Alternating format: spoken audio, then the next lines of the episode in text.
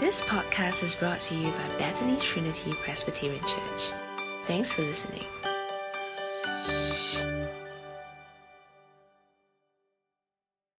Well, good morning, everyone. Thank you once again for being here as we read and pray the Psalms together.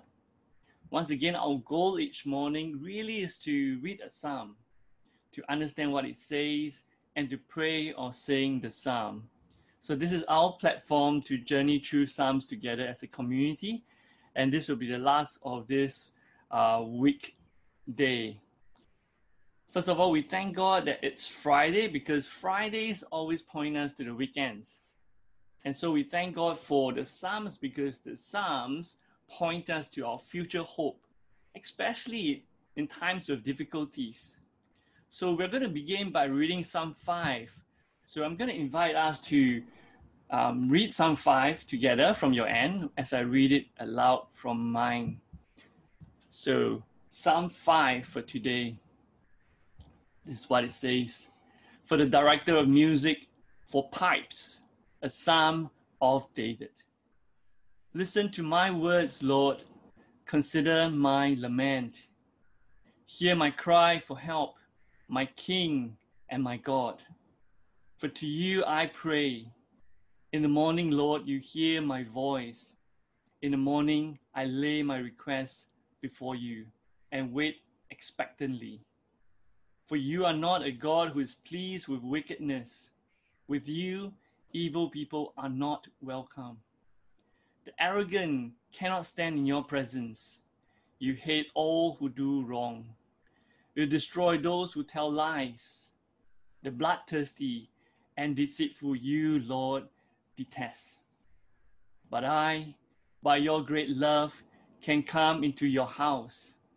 In reverence, I bow down toward your holy temple.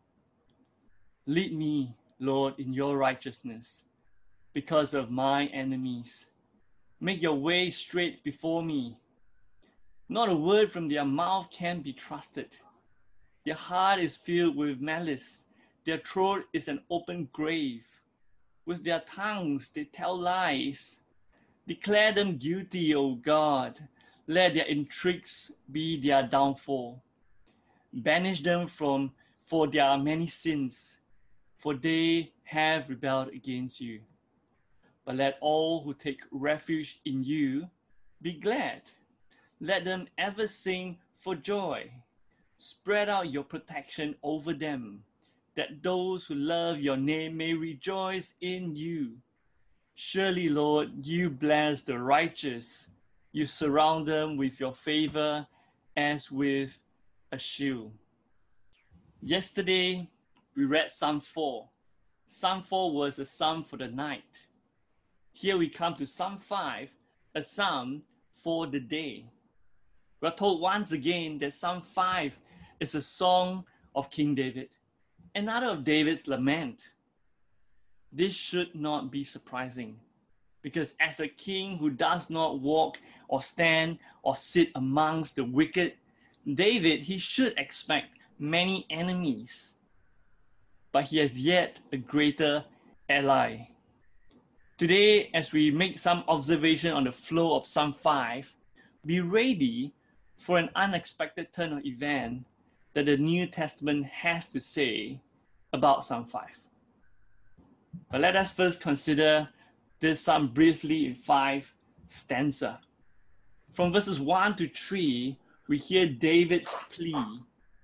Verses 4 to 6 of God's holiness, of verses 7 to 8, God's faithfulness. And then we come to verse 9 and 10, which speaks about some great evil but finally, we land on verse 11 and also 12 of God's great protection.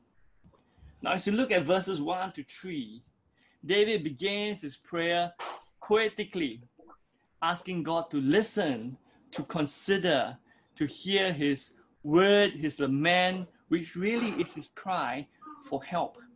And ultimately, David reveals a confident expectation that God will answer him at the end of verse 3.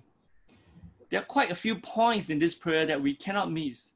Because, first of all, King David addresses God as king. He says, My king and my God. This is the anchor of his confidence because God is never a genie in a bottle who answers to our demand. And David knew that very well. Yes, David was a king, but unlike Adam in Genesis 3, David knew that he was God's representative. Above David's throne was the throne of his king. We hear once more a covenantal relationship between David and his God King. Now, as you look at today's morning prayer, it is not done in a haphazard way. Like you and I, we all know the importance of discipline when it comes to morning routines.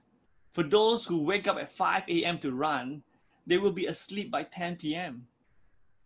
For my wife and I, we have clear routines when it comes to getting our children ready for school. My wife is responsible for their packed lunch while I prepare their snack box according to our giftings. See, verse 3 reveals David's intentional, perhaps daily prayer before the throne of God. And each time he prays, he lays it before his God King and he waits with eager expectation. As we move on to verses 4 to 6 and then verses 7 to 8, it shows the underlying theology of David's prayer, and it hinges totally on God's character. First is holiness, then his faithfulness. So, because God is holy, if we look at verses 4 to 6, God, he will not tolerate evil. Feel the progression of this psalm as, as David pray regarding his enemies.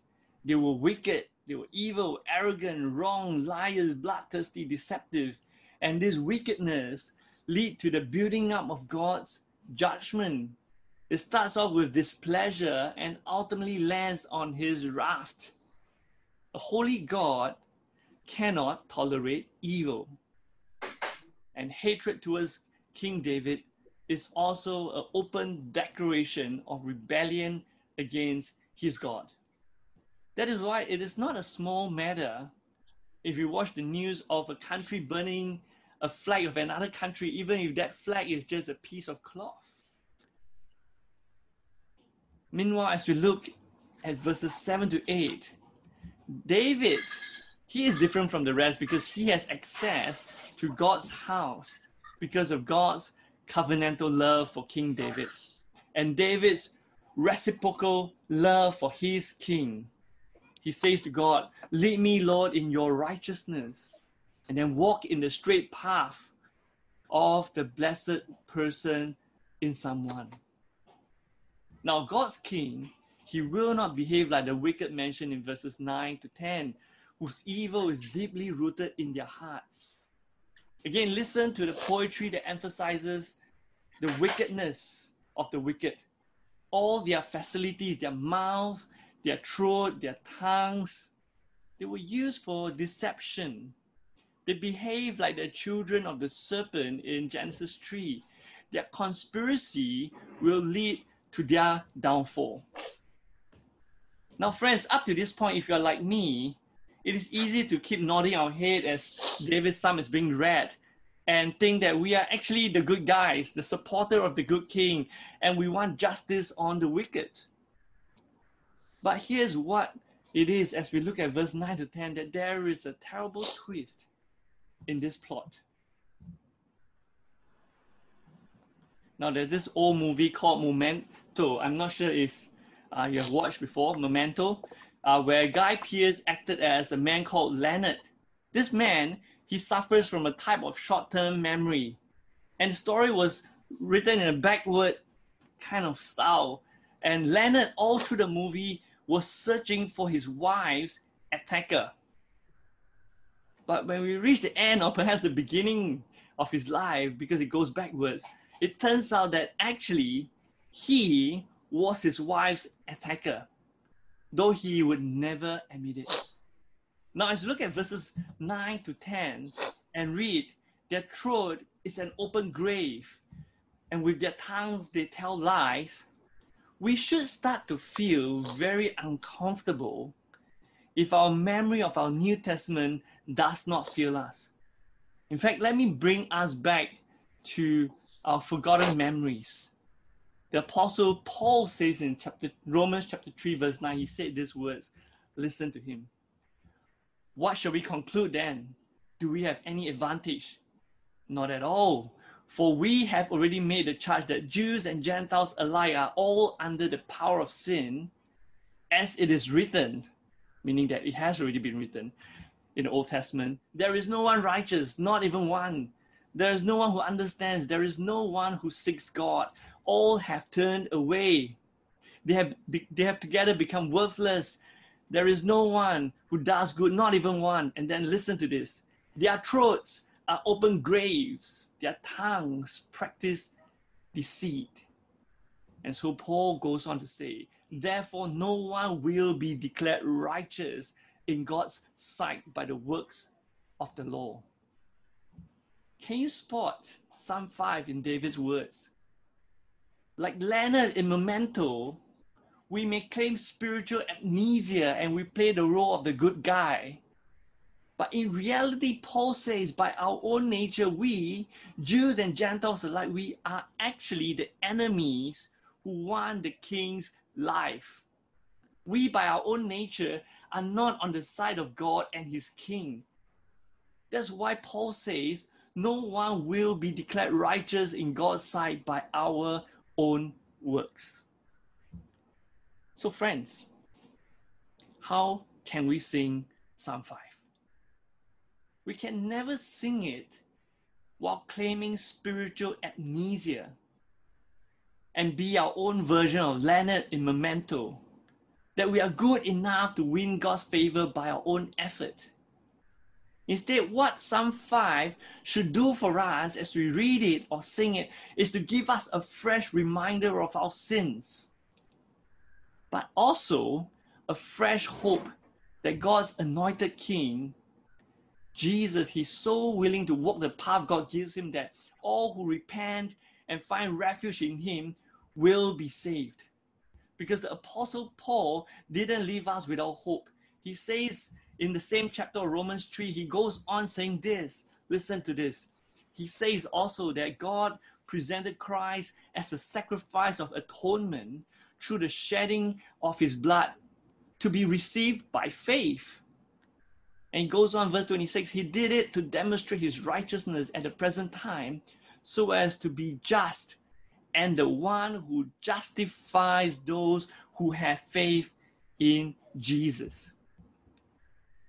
God, through Jesus, made his enemies his people. And all who repent and hide under the king's banner becomes righteous, not by their own effort, but because of the king. So, as much as Psalm chapter 5, verse 9 reminds us of our rebellion, Psalm chapter 5, verse 11 to 12 remind us of God's forgiveness when we repent and trust in Jesus so that when we finally join the choir to sing Psalm 5 under the banner of God's King, verses 11 and 12 of this psalm becomes the sweetest words. That instead of judgment, we find refuge and protection from God Himself. Only when we come under the banner of God's King that we can really sing Psalm 5 to sing of the king's plea when those who oppose the gospel come hard on us or our Christian families elsewhere. To, to also acknowledge that God is holy and faithful and He will do what is right. And we recognize that those who oppose the king, they will face judgment for their sins. But all who are willing to repent and take refuge in Jesus, can come to his house to find forgiveness in Jesus and to have the protection of God. So, dear brothers and sisters, friends, may we sing Psalm 5 with a greater awareness of evil. Evil in our humanity, but also with great comfort comfort of God's protection for all who take refuge in God and His King. So, right now, I would like to invite us to pray the words of Psalm 5, verse 11 to 12. As I read it, may we pray these words together because we are under the banner of the King. So let us pray together. Psalm 5, verse 11 to 12. Heavenly Father, let all who take refuge in you, in our Lord Jesus, be glad, that we may ever sing for joy. We pray because of Jesus, you will spread your protection over us, that those who love your name and trust in Jesus may rejoice in you. Because surely, Lord, you bless the righteous, and we find our righteousness in our Lord Jesus. Surround us with your favor as with a shield. We pray for our brothers and sisters all around the world, those who are in places where they feel the brunt of the gospel, uh, of proclaiming the gospel, that the enemies persecute them and they feel the pain, the lament, the pressure that the king felt when the enemies were against him. But we pray, God, because they too have trusted in Jesus, that your protection will be over them. That can they that they can know that truly in our King, that God they will find joy once again. We pray all this for your glory and in Jesus' name. Amen. Amen. So, dear brothers and sisters, this is the last time for this weekday. We will come back together next Monday, where we will actually think a bit more on some of the different genres of Psalms in the whole Psalter. But for today, let me close us with a song from Psalm 5. Those of us who need to run, please go ahead. But those who just want to meditate on a song, here's the one for us today.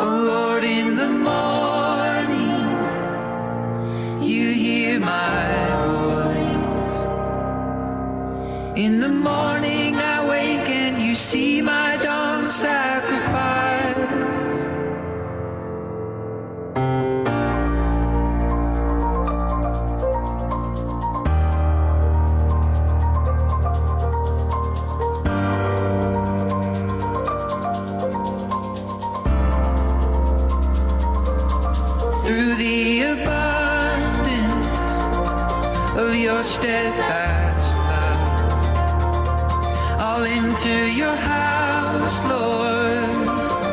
Bow down to all.